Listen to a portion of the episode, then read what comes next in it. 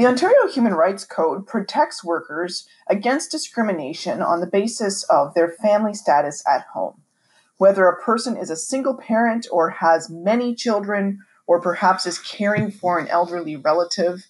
these types of situations can sometimes have an impact on the person's work life, and an employer does have a duty to accommodate and make sure that people with different types of family situations all have access to the same types of opportunities.